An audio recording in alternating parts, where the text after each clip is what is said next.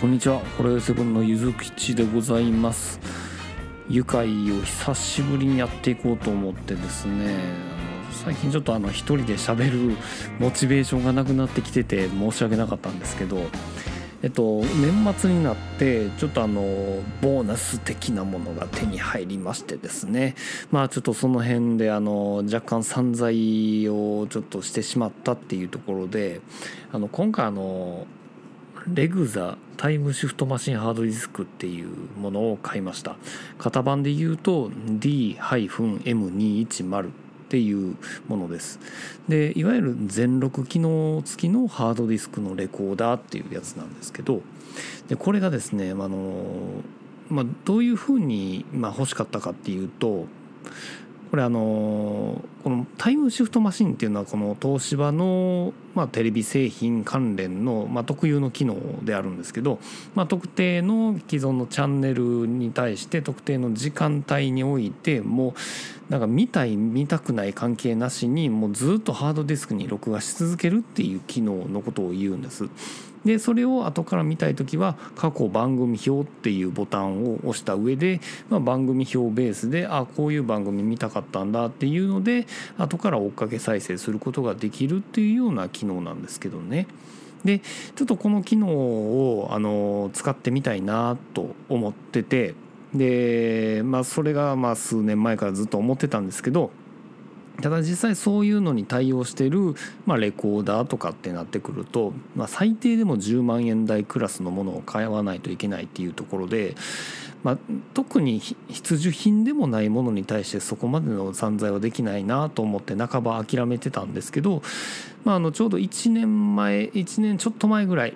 1年半ぐらい前かなに、えー、今回狙ってたその D-M210 っていうこの機会がまあ出るっていうことでちょっと私の中で話題になったんですよ。これなんでかっていうとあの今までのタイムシフトマシン搭載機器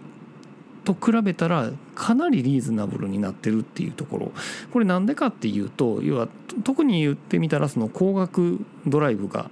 ない。っていうところとあとはそのハードディスクの容量が2テラバイトにあの減らされてるっていうところとか 4K の出力がないとかっていうふうに、まあ、ある程度その、まあ、全録見たいけどそこまで高画質に大量に見続けたいっていう人向けじゃないライトユーザー向けっていうところで、まあ、自分の立ち位置に結構あのビタッと当てはまるやつだなと思って、まあ、欲しいな欲しいなって思ってたんですよね。まあ、ただそれでもあの定価で5万前後するっていう話があるもんですから、まあ、言ってみたらそれもやっぱり必需品でないものに対してなんとなく買えるレベルのもんではないなっていうところで、まあ、ちょっと様子見をしてたっていうところなんです。で要はその今年のその、まあ、今回のボーナスが出たなっていう中で、まあ、何かええのないかなとかっていうのを、まあ、インターネット上でウィンドウショッピングしてたらとある野島オンラインの方でですねアウトレット品で、まあ、この型番のマシンが出てたわけですよね。まあ、要はこれ税込みで3万9800円で売られてたと、まあ、これあのアウトレット品なんでまあ訳ありということで要はあの外箱に傷ありっていうことだけ書いてたんです。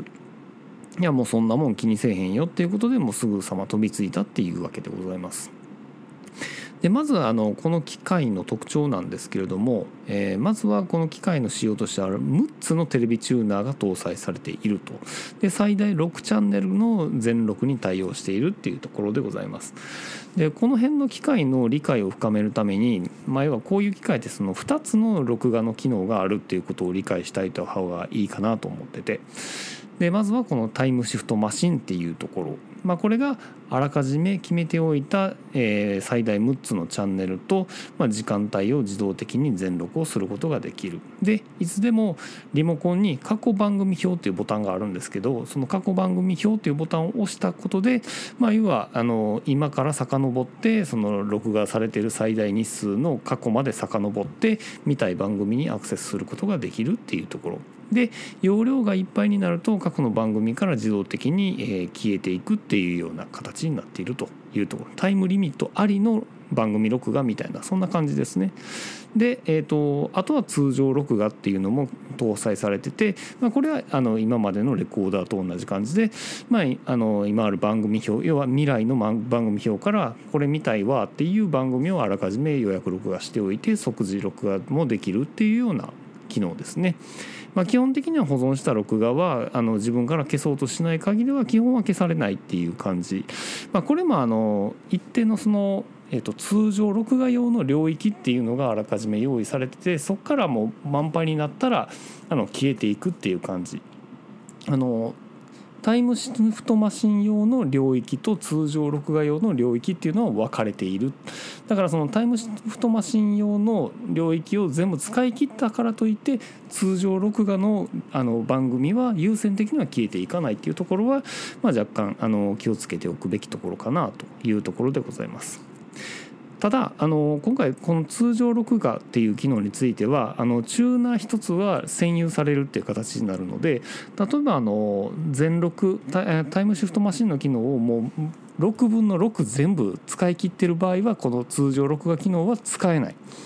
というところに注意が必要です。ただあの空いてる時間帯この時間帯は全録しませんよっていうなってるこの時間帯に関しては通常録画できるっていうような感じではあります。まあ基本の使い方としてはまあまあ大体5チャンネルぐらいは全録に回しておいて残りの1チャンネルを念のため通常録画用に残しておこうかなっていう使い方がセオリーなんかなと思います。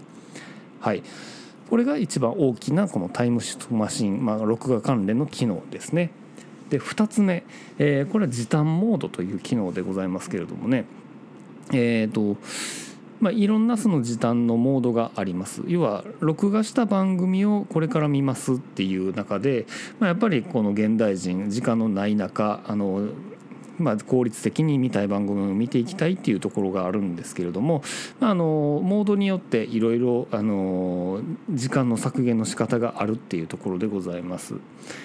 で、えっと、おすすめなのがその自動スキップ機能っていう一番緩いあの時短機能ということで、まあ、端的に言うと CM を自動スキップしてくれるっていう機能でございますね。これは本当に良かったなと思います。うん、であの CM 自動スキップ機能よりもさらに時短をやってくるとそのその CM の自動スキップに加えてあの通常の番組の流れのだいたい1.25倍速ぐらいのスピード感であの若干早送りした状態で見れるとかっていうものも出てきます。でそこからさらにもっと圧縮した感じでいくとまあ、どういうふうにチョイスしたかがわからないんですけれども、まあ、要は自動的にシーンごとに、まあ、なんか30秒ぐらいの区切りぐらいをつけてかなり飛ばし飛ばしで見させるっていうようなもう本当に極端な時短モードっていうのもあります。もう最高に圧縮した段階でいくとそれこそ60分番組とかが5分とかで見終われるっていうようなことになります。っていうところですね。うん。ただこの最大限の圧縮機能っていうのは正直そのドラマとかバラエティとか話のつながりがあるような番組に対してはなかなか使い道はないかなっていうところはあるかと思いますただやっぱりそのなんかねあのスポーツ番組みたいな感じで、まあ、あの飛ばし飛ばし見てもある程度流れが分かるっていうようなものについては、うん、あの見る分にはすごくいいんじゃないかなと思ったりもします。うんまあ、これが時短モードですね。で3つ目、えー、スマホや他のレズレグザー関係のテレビでのリモート視聴ができるというところでございます。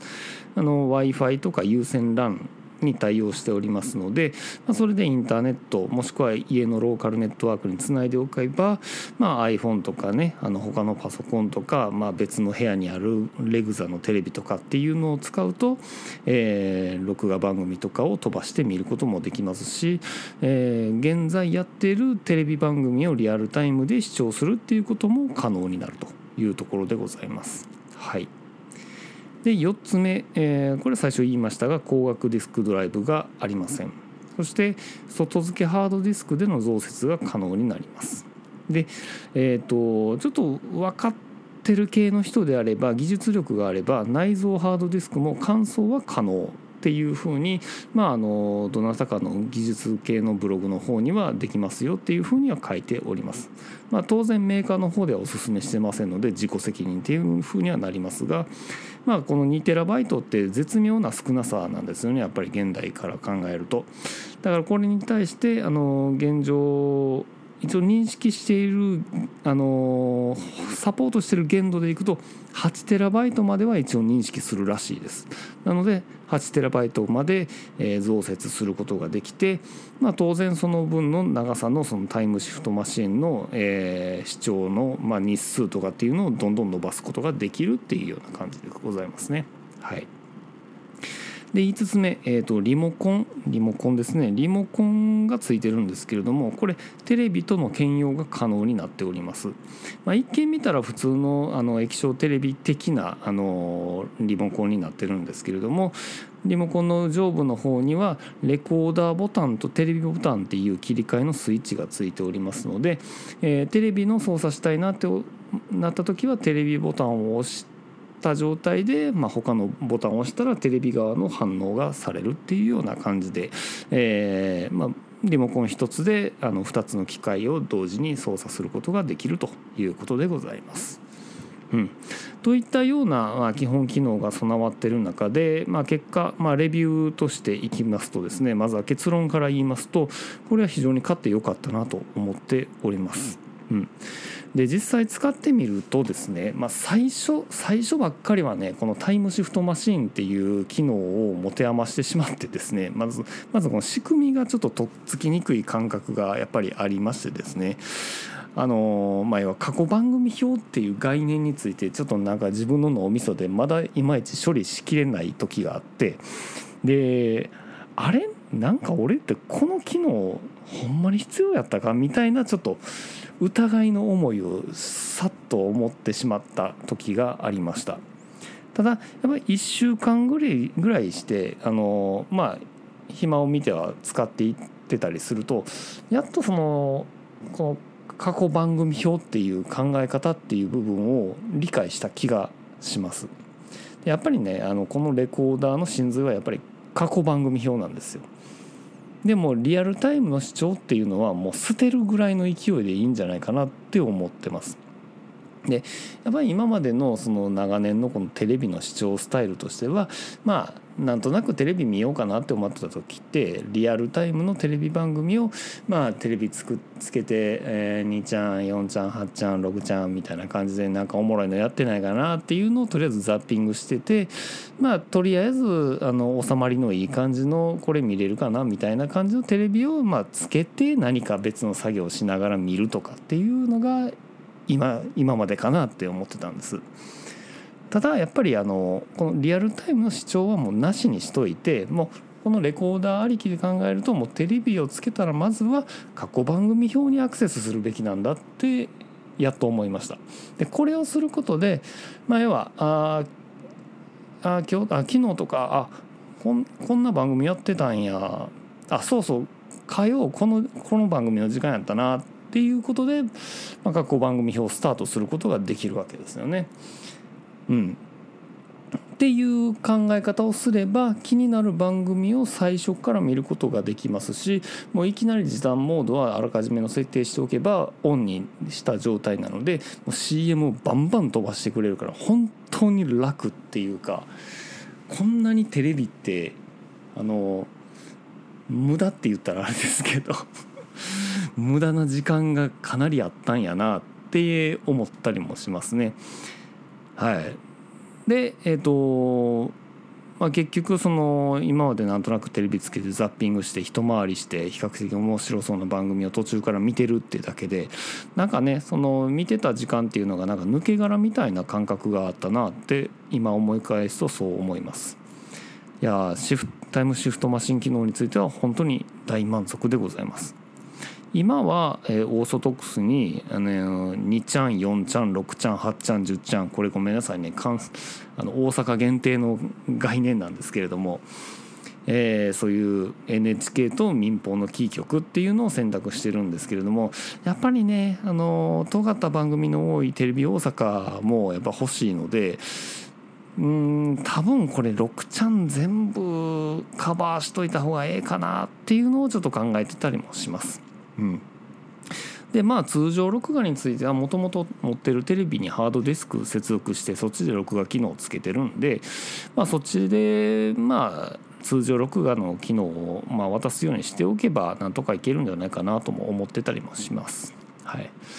で何気にいい機能だなと思ったのはこれスマホアプリの方ですね。スマホでレグザっていうあのアプリあるんですけど、まあ、こっちでもその過去番組表を見ることができるんですけれども何気にあのよこよかったし今までそういうアプリ他でもめっちゃ探してたんですけど要はあのスマホでテレビ番組表を見ておいて、えー、あこれ見たいなってスマホで発見したらその番組表で再生ボタンを押すとテレビの方で再生してくれるっていう機能が欲しかったんですよ。でこれスマホでレグザはその機能がちゃんとあるんですよね。だから過去番組表から番組見つけてテレビで再生ボタンっていうのを押せば私のやりたかった長年の思いが叶えられたとまあそんな感じでございますこれがまた良きかなっていう感じですねうんただこれ注意点がねあの対応してるのは過去番組表だけであってあの現在の番組表未来の番組表に対してはあのテレビで視聴っていうボタンがなぜかない。まあ、何か都合機能的な都合があるんでしょうね。うん、まあそれはちょっとまあ仕方ないなという感じでございます。はい。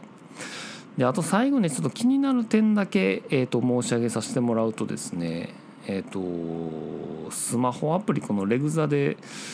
え、スマホでレグザがですねあの貧弱なんですよね。これはねあの今まであのナスネを持っててナスネ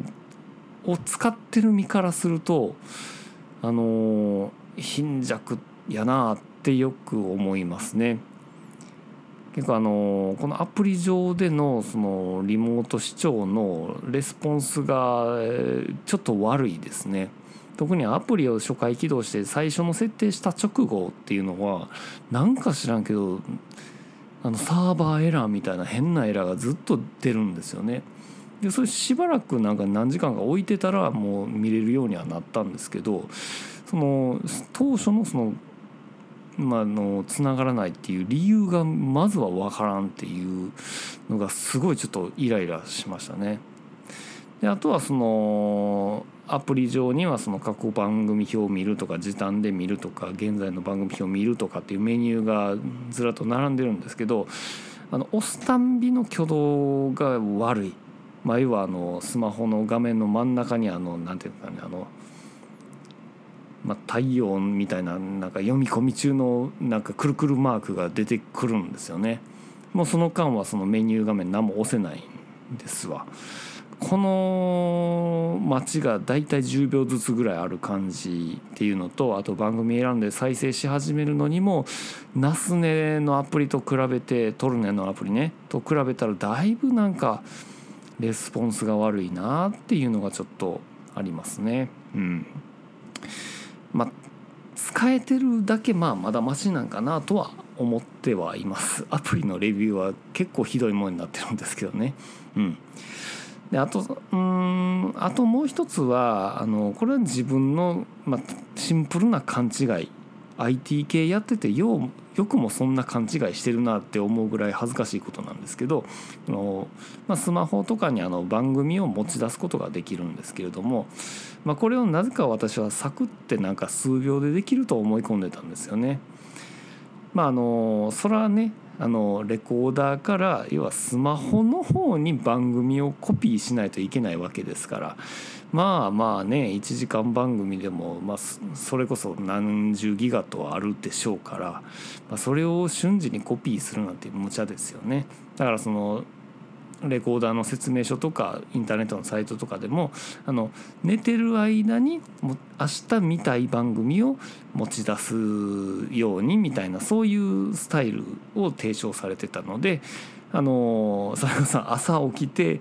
あ今日これ持ち出そうってあの朝の準備してる最中にコピーを始めても終わらんよっていうところは非常に注意点だと思いました。はい。っていうような感じでまあまああのちょっと荒削りな部分もあるんですけれども総合的にはすごい便利やなっていう、えー、感じはしました。あのうまいこと今後も付き合っていけるかなと思います。であとはもうちょっとそのね使い込んでいけばまあ、長い期間のタイムシフトも体験していきたいと思うので、まあ、内蔵ハードディスクもきっとねなんかあの興味本位でやってしまいそうになると思うんですよね。うん、だからちょっとその辺を楽しみに、まあ、今後も使っていきたいなと思っております。はいといったことで私が今日は、えー、レグザタイムシフトマシンハードディスク D-M210 を買ってみたというレビューの番組でございました。ありがとうございます。